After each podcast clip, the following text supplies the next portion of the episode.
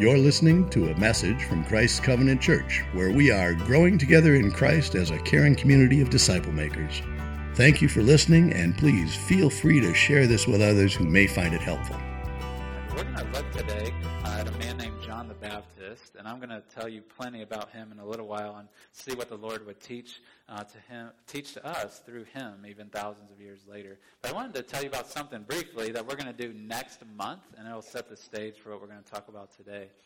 The end of next month, goodness, excuse me, October 29th, the last Sunday of that month, we're going to do something different. We're actually going to have one service again that Sunday. It's going to be fall break weekend for most local schools, uh, so there may be people out of town, but we're going to do this uh, one service again that Sunday, and we're going to call it Reformation Sunday, October the 29th. And the reason we're doing that, we don't celebrate that every year or anything like that, but this is a, a milestone because 500 years ago, uh, this October, something very significant happened in the history of the church that really started what came to be known as the Reformation. And you can come back that Sunday for a fuller uh, sharing about what that is. But some of you may be familiar with what happened. It was October 31st on, in the year 1517. So 500 years ago, there was a man named Martin Luther, uh, you've probably heard of before, who did something where he took what people have come to call 95, there were 95 of them, theses, these like statements that he wanted to challenge the existing church on uh, about certain topics that he felt they had drifted far from what the Bible teaches. And he lined up about 95, well, not about, exactly 95 of these statements on a piece of paper and he took them to the door supposedly of a church called All Saints Church in Wittenberg, Germany, and he nailed them to the door as a, a statement like, we're going to talk about these things. And this is what I think God's Word says, not just what the church has learned to say. Uh, there was tons of problems he was seeking to address, but the very first of those has become the most famous. There were 94 other ones of them, but the very first one has become the most well known and kind of symbolic of what Martin Luther was seeking to challenge and what he was, how he was trying to reform the church. And it, the, it was worded this way. He wrote this. This was obviously in German, translated into English, but he, he wrote this. He said, Our Lord and Master Jesus Christ willed the entire life of believers to be one of repentance. That was number one thing that he wanted to challenge the church to remember. He said, Our Lord and Master Jesus Christ willed the entire life of believers to be one of repentance. And he was trying to challenge the church because they had gotten into this warped practice of even buying forgiveness in some sense, buying these things called indulgences, and not really being repentant from the heart, but doing these external things to keep up appearances and even to pay money and things like that to receive the mercy of God. And he was repulsed by this and was challenging and saying that all of our life, even according to Jesus, was to be about repentance of sin. That's to be the core of what we do. It's to be the starting place of the Christian life. And he wasn't seeking to, to start and be innovative and like come up with some new idea like this is going to make the church healthy and this is my idea of how to fix things. He was trying to go back to the message of Christ himself and to the message of Christ's disciples and the people who were around him, setting the stage for his ministry and following in his footsteps, that they were the ones calling for people to repent, that Jesus himself was calling people to repent. And so we're going to see, as we read about John the Baptist today, and we're going to see uh, him in this story for a few weeks, actually, and he'll come again later in later chapters in John. We're going to see that he had a lot to say about repentance. And we're going to look at just the start of his story today. The first two weeks, uh, when we had looked at John, we got up to verse 18, and those were kind of an introduction, a big picture of, of what John's about to talk about. But now, in what we're reading today, he starts to really tell the detailed story of Jesus' life as an adult and his ministry and what he did, what he accomplished. And just like the other gospel writers, he's going to start by talking about John the Baptist. All four of them Matthew, Mark, Luke, John. All of them have differences, but they all talk about John the Baptist uh, fairly significantly before they talk about Jesus. And so I'm going to read this for us from verse 19 to verse 28. And then we're going to kind of back up and we're going to see two main things uh, both having to do with repentance that, that God would have, I believe, for us to learn today. So follow along with me, John 1, verse 19 and following. John, uh, this is the disciple John recording this. When you see the name John here, it's John the Baptist. That's who this is talking about. It says, This is the testimony of John. When the Jews sent priests and Levites from Jerusalem to ask him, Who are you? He confessed and did not deny, but confessed, I'm not the Christ. And they asked him, What then? Are you Elijah? And he said, I'm not. Are you the prophet? And he answered, No. So they said to him, Who are you? We need to give an answer to those who sent us. What do you say about yourself? He said, I am the voice of one crying out in the wilderness, Make straight the way of the Lord, as the prophet Isaiah said. Now, they had been sent from the Pharisees, and they asked him, Then why are you baptizing? If you're neither the Christ, nor Elijah, nor the prophet.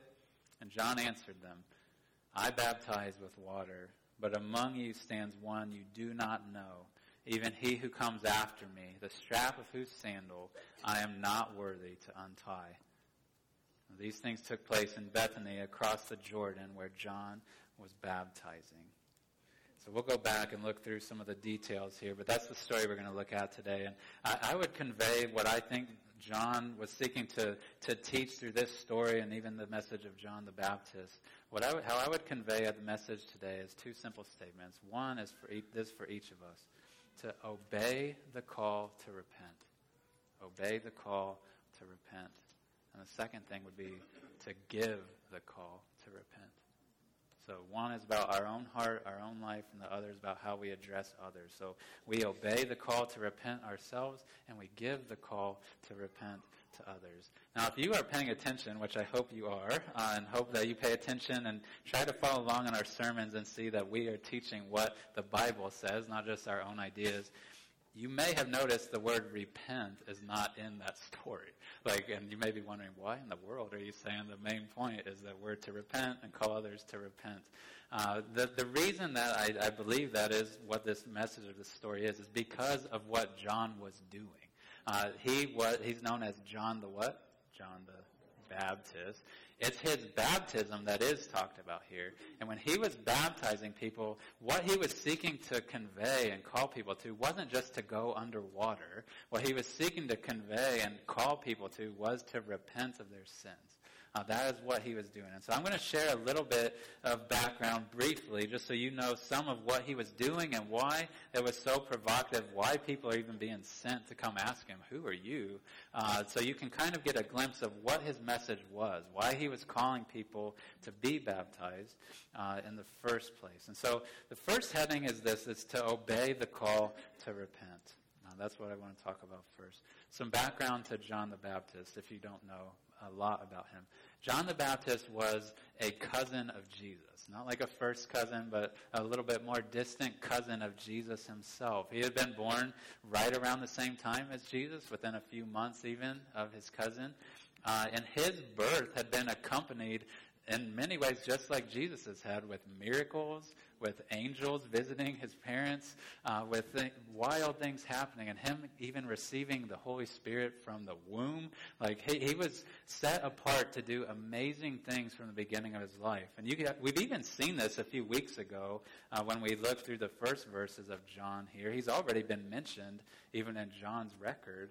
Uh, if you look back at John 1 6, John, had, the disciple, had written this. He said, There was a man sent from God whose name was John. That's talking about John the Baptist. And he's saying, man, this guy, I mean, all of us have been made by God, but he's saying there is something special about this John the Baptist. He was sent by God to do something very particular. And in verse 7, right after that, John had written that he came as a witness to bear witness about the light. That is what God had sent him into the world to do, was to be a witness. Not just to, to grow crowds and get people to listen, but to be a witness to point people to Jesus. That was what John the Baptist was sent to do.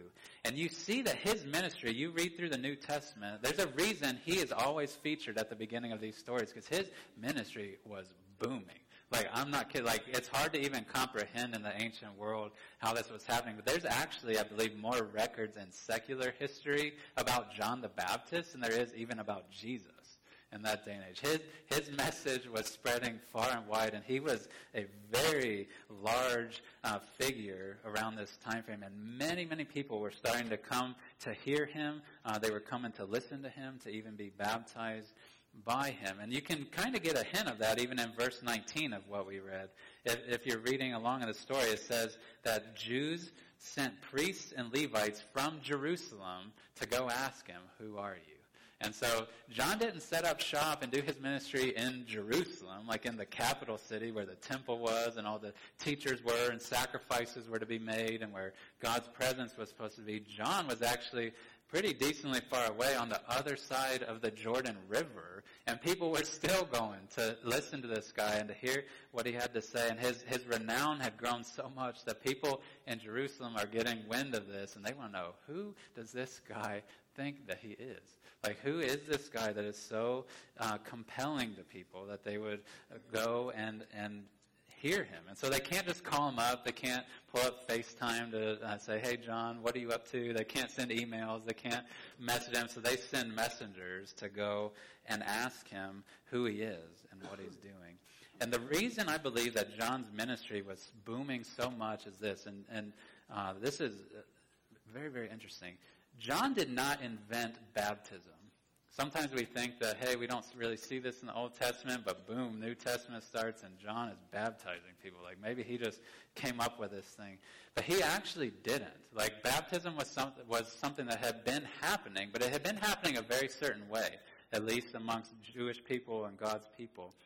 Baptism was the main time that you would see it before John comes is when there was somebody who was not Jewish who wanted to become Jewish.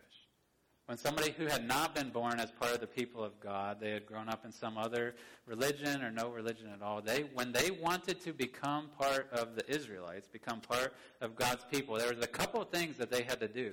One is that if they were a male, they had to be circumcised as part of the law keeping. If they were male or female, they had to agree to live under the law, that they had received it back in the days of Moses. But another thing that had developed was that they would be baptized. That was a, a custom that had developed where uh, they would be baptized as, as, a way to picture and to symbolize that as somebody who was an outsider, who was wanting to come near to God and be part of God's people, that they needed to be made clean. That they needed to be cleansed, that they needed to have their sin addressed. Uh, baptism was a picture for non Jewish people to remember that as they came in uh, to the people of God. But was, what was so revolutionary about John was that he, I don't know if you know this or not, he baptized Jewish people. That is what was interesting about John, and that's why people were like all in an uproar about this. Like, what in the world? Like, we are born into the people of God. Like, we, I have Jewish parents. I'm part of the Israelites. I, I am an insider with God and with His people. And John the Baptist was saying, I don't care. Like every single one of you need to be baptized. Every single one of you need to be made clean. Every single one of you need to receive forgiveness. And when he would baptize people, it was a call for them to repent of their sins no matter what their background was. It was a call to recognize their sin, to own it, to forsake it. Uh, and he was doing that with Jewish people. And that would have made people scratch their heads and tilt their head kind of cockeyed and wonder, who is this guy? And so it's no wonder when these messengers come to him, they say multiple times in this text, who are you? And they're saying like, who are you to change up what we're doing and to tell us as Jewish people that we need to be baptized, that we need to be made clean? And the only explanation that they can seem to come up with of why this guy might actually be legitimate uh, is that maybe he's one of these pivotal figures we've been waiting for for so long. It's important to remember as John starts his gospel and John the Baptist comes on the scene and even Jesus himself, it's been hundreds of years. I'm talking 400 plus years since God has sent any prophets to his people. It's been largely a time of silence but God's people, they read their Old Testament and they know, hey, long ago, God made some promises about how He's going to send certain people. He's going to send certain uh, people to do certain things, and those people haven't come yet. And so they're kind of waiting. When's this person going to come? When, when are they going to appear on the scene? And so when they come to John, they're thinking, maybe he's one of these people. Maybe, it, maybe he knows something we don't. And so they ask him a few things. Did you note that? Are you so and so? Are you so and so? Are you so and so? They're like fishing to see if he's one of these people that they've been waiting for. So the first is say, uh, well, it's implied. We don't actually see them asking, but they're they're asking if he's the Christ, if he's the Messiah. This is like the most important person they've been waiting for. And John very emphatically, verse 20, it's like John the writer wants to make you like it painfully obvious. Like John the Baptist definitely, definitely, definitely said he's not the Messiah. He says he confessed, he did not deny, but confessed I'm not the Christ. And so he's wanting you to know John the Baptist was saying, I am most certainly not the Messiah. I am most certainly not the Christ, the one that you've been waiting for. But then they say, What then? Are you Elijah? This is a fascinating question that they ask because there had been a prophet long, long, long before John the Baptist came named Elijah. And Elijah was a prophet that had been sent by God to call people to repentance. That was the main emphasis of his teaching was he had called people to repentance. And if you read 2 Kings chapter 2 in the Old Testament, there's this fascinating thing that happens. At the end of his life, he lays the thing down in the Jordan River, of all places, where John the Baptist is baptizing. And the river parts, and him and his little protege, Elisha, go over to the other side. And then it's recorded that, that these chariots of fire come down and take Elijah with them up into heaven. And so he doesn't die like normal people like us, but he goes up into heaven and they can't find his body. They send out search parties and whatnot. They cannot find his body. And so over time, uh, this, this belief develops, and then God explicitly says, if you read the very last part of the Old Testament, like the last thing that God says before there's this long silent period, God says, I'm going to send Elijah back. Like, read it for yourself. He says, I'm going to send him back. Uh, and so it's no wonder these people come out to the Jordan River, like right near where Elijah had been swept up, and this guy is teaching repentance. They're like, are you him? Like, uh, like, are you Elijah? And he says no here, which there's some other records in the other Gospels that seem to say he's at least coming in the spirit of Elijah. But he says, I'm not actually Elijah. But then the last thing they say, are, are you the prophet? And that's referring to a, a, promise that God had made back in Deuteronomy 18, like back in the days of Moses, long, long ago. Uh, God said he was going to someday send a prophet that they must listen to. Everything that they say. And so they were still waiting for this Messiah. They're still waiting for Elijah. They're still waiting for this prophet to come. And they say, Are you any of these people? And he says, No, I'm not. And uh, so, but what he does say that he is Look at this, and this will help you see why I think his message was one of repentance. Verse 23. John the Baptist does understand himself to be the fulfillment of something in the Old Testament. Verse 23, it says that John said, I am the voice of one crying out in the wilderness, make straight the way of the Lord, as the prophet Isaiah said. And what John the Baptist is saying there, he's quoting a, wonderful passage of scripture from Isaiah chapter 40, uh, where God had said that someday there's going to be this voice that comes from the wilderness, that comes from the desert, which this what when John's on the other side of the Jordan River, that starts to be like deserty and more thought of as wilderness for them. Um, but Isaiah had, God had had Isaiah say, there's going to be a voice that cries, prepare the way of the Lord, or make straight. That's how John words it here. Make straight the path of the Lord. And that phrase "make straight has like moral connotations to it. It's, a, it's this idea that we are all bent people and broken people and warped people in our hearts and in our lives. And we need to have our path to the Lord straightened. We need to be fixed. We need to be changed. And John, as he baptizes people in the Jordan River and around the Jordan River, isn't just trying to get people's hair wet. Like he, he's not just trying to dunk people underwater for the sake of doing it. He's trying to call people who are coming to him, every single one of them, even Jewish people, to repent of their sins, to realize that they are broken, bent, sinful people who need to be straightened, who need to be changed. And so John is calling people to repent over and over and over again as he baptizes out at the Jordan River, and it is causing an, an uproar. And I believe that we would be wise, and I think we need to hear this call come to us first.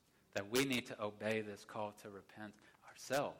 Like the Bible in many places says that all people everywhere are called to repent, and that includes sitting in this room in 2017 right now, that all of us are called to repent of our sins.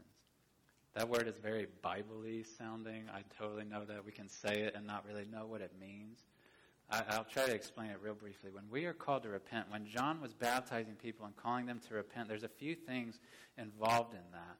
One is first just acknowledging your sin in the first place. That's something that we struggle to do sometimes, is to even acknowledge that I'm a sinner, that I commit sins, that I, that I do sinful things, I think sinful thoughts. But the first thing, in order to repent of sins, you have to own that you do sin. And we have to acknowledge and, and ask ourselves, how am I falling short of what the Lord has called me to do? In my attitudes and my behaviors. Sometimes they're overt and very obvious to people, and sometimes they're more in the subtleties of my mind and my heart. But I have to acknowledge first, if I'm to repent of my sin, I have to acknowledge that I have sin. But the, the harder step is to hate our sin. Like there's many people who acknowledge their sin. They know they're broken. They know they're bent. They know they do wrong, but they don't hate their sin. Maybe they even love it. They enjoy it. They revel in it, or they feel neutral toward it, although we can't even be. But if we're to repent of our sins, it means to hate our sin. It's to see it the way that the Lord sees it, not just as these little mistakes that I make or these little ways that I fall short, but that these are acts of disobedience against the one that has created me and the one that has created this world that I live in and these people that I interact with. It's a, a seeing of my sin as vile and ugly and, and making me unworthy. So I have to acknowledge sin and hate sin, and this is the hardest part. It's to forsake my sin. There's many people who know they're sinners and they hate that they're sinners, but they have no desire and no commitment to leave that sin behind that they stay in it even though they're miserable in it and they will not forsake it. They will not let go of it. They will not leave it behind. But that is the hardest but most important part of repentance is not just to acknowledge my sin, not just to hate it, but to forsake it. To, to move away from it, to, to set it down and seek to live on that new path of obedience to Christ. And so when John calls us to repent, that's what, what we're called to do. Acknowledge sin, hate sin, forsake sin. But that must always be paired with faith in Christ. That, that, yes, we're called to repent of our sin, to, to hate it, to walk away from it, but I'm to actually love something else, to love someone else, to put my trust and orient myself to something else, and that is the person of Christ and what he has done for us upon the cross. That, that when we see how ugly our sin is, we don't just stay there, but we turn to Christ. No, he took it upon himself. He took the judgment and the punishment that I should be receiving upon himself on the cross so that I might be made clean, that that record might be removed from me. And he was crushed. He was put to death upon the cross for my sin, that sin that I hate, that I forsake. He was crushed for it, but God raised him from the dead, and He offers me forgiveness. He offers me eternal life. He offers me hope. He offers me power to change. Like we are called to repent of our sins, but to put our trust and our faith in Christ, the one who has dealt with those sins. So John's ministry was to call people to repentance as he baptized, to call all people to repentance. And I would remind us that we all need to repent of our sins. There's a pastor uh, named Tim Keller uh, out in New York City uh, who said this, and I think this is a thought provoking statement. Uh, he said that because there's different things at times that we need to repent of. There's different backgrounds we come from. Some of us are very religious and very much raised in a Christian home. Some of us come from completely secular or atheistic or even other religions. So there's different way, things that we need to repent of even in our lives. And he said this He said, Unbelievers need to repent of their immorality. Religious people need to repent of their morality. He said, uh, Unbelievers need to repent of their immorality, but religious people need to repent of their morality. Both need the gospel of Jesus Christ. And I would emphasize that second part to us today because I'm guessing in our town and in our church that most of us have grown up in religious settings. Most of us have grown up around the Bible. We've grown up hearing the Word of God, having people tell us about Christ, uh, having people tell us about the hope and forgiveness that we can have in Him, and we've just fallen asleep under it. We've just started to, to believe, just like maybe the Jewish people of John's day did, that, man, I'm just grandfathered into this thing. Like, I, am good. Like, I, I live a moral life. I do pretty good things. And, and we don't really see a need to repent of our sins.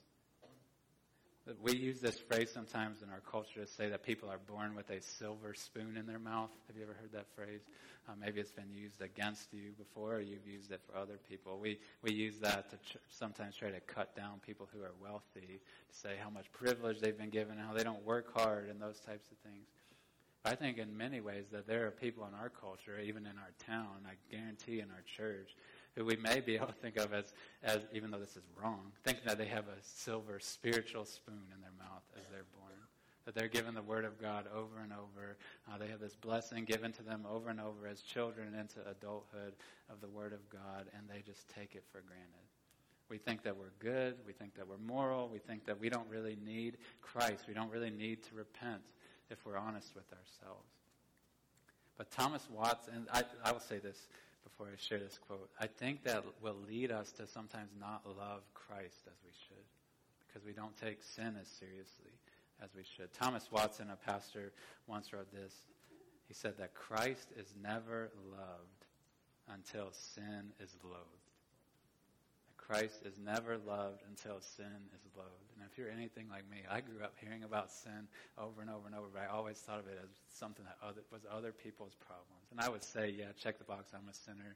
But I never felt the weight of my sin, the ugliness and the vileness of it. I'd never felt a real need to repent and turn away from it. And it wasn't until I started to see how ugly and messed up and twisted and warped I am in my heart and my mindset. And I may look good to, on the outside to people morally, but I was messed up and sinful and needed forgiveness. It wasn't until I started to loathe my sin that Christ started to just boom with meaning and significance and awe for me. Because if my sin problem feels small to me, then my Savior is going to feel small to me. But if I realize how massive of a problem I have, how much I need to turn from that and run away from it, then Christ is going to loom large and the cross is going to be central in your life. No, man, my sin was dealt with. It's not some trivial thing. It is a big thing, but it's been dealt with upon the cross and Christ suffered for me. And so we all are called to repent of our sins. The youngest among us, the ones who have grown up in church, the oldest among us, the godliest among us, the most the one people think are the most immoral among us. Every one of us is called to repent. There's a level field that we are all on in need of repentance. So we are all called to repent. So we ought to obey that call to repent of our sins. But following the story of John, I would also say this that, that we're not simply to obey and to listen to John's message, although we are. Like we're, we are to respond to this message, this call to repent but we're also to follow the example of John the Baptist, of calling people to repent. That's what his ministry was marked by, was calling people to repent of their sins. If you notice here, so he, they have this questioning that goes on. They keep saying, who are you? We need to give an answer. And he quotes that passage from, an, from Isaiah, and they're seemingly not satisfied with that. And so in verse 25, it says, they ask him again. They ask him, then why are you baptizing if you're neither the Christ, nor Elijah, nor the prophet? So if you just pause there, it could have been that John the Baptist, as he starts to hear this, he probably already knew this, but it's becoming increasingly evident to him that people do not like what he's trying to do. People do not like that he's calling people to repent, that he's calling people to turn and to change, uh, to, to repent of their sins. And it could have been tempting, perhaps, for John the Baptist to start to back off of it and say, look, this is not worth it.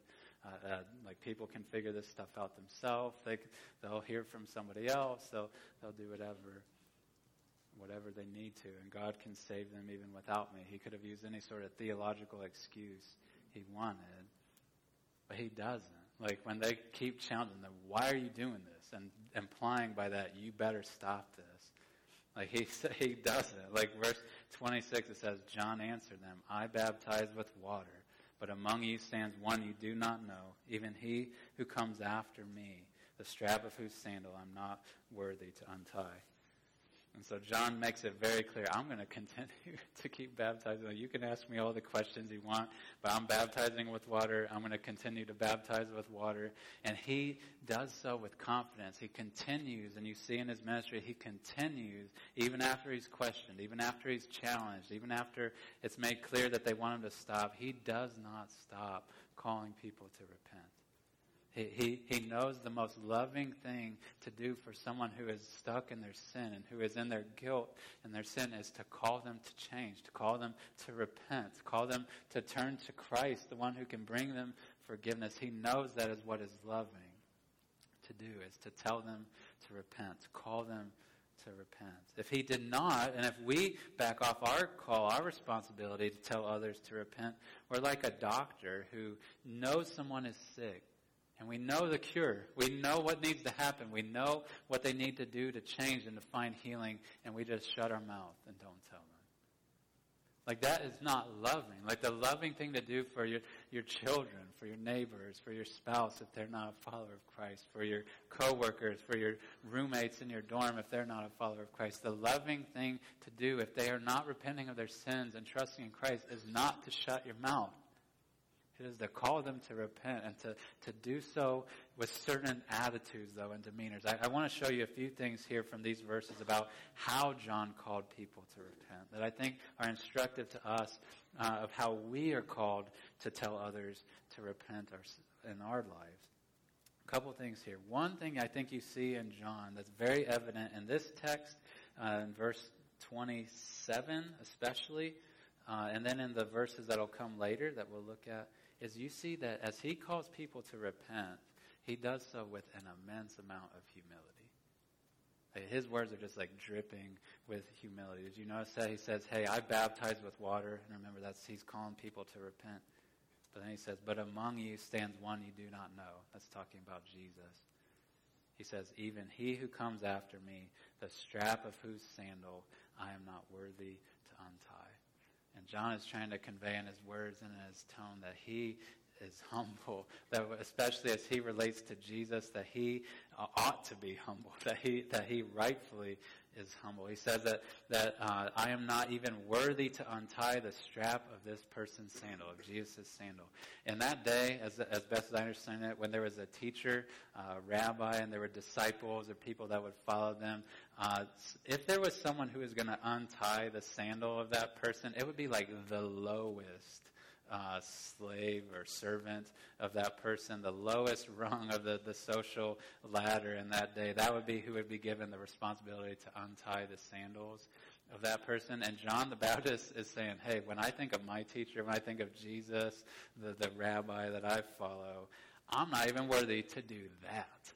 Like, I'm not worthy to even unstrap his sandal. But if think about this, if there was any person in the world, and I'm not just saying this because I think it, if there was any person in the world who would be tempted to be arrogant and prideful as they call people to repent, it would be John the Baptist. Because this guy was amazing. Like Jesus himself, you read in Matthew 11, 11, Jesus himself said about John the Baptist, he said, Truly I say to you, among those born of women, which would include all among those born of women, there has arisen no one greater than John the Baptist. Jesus said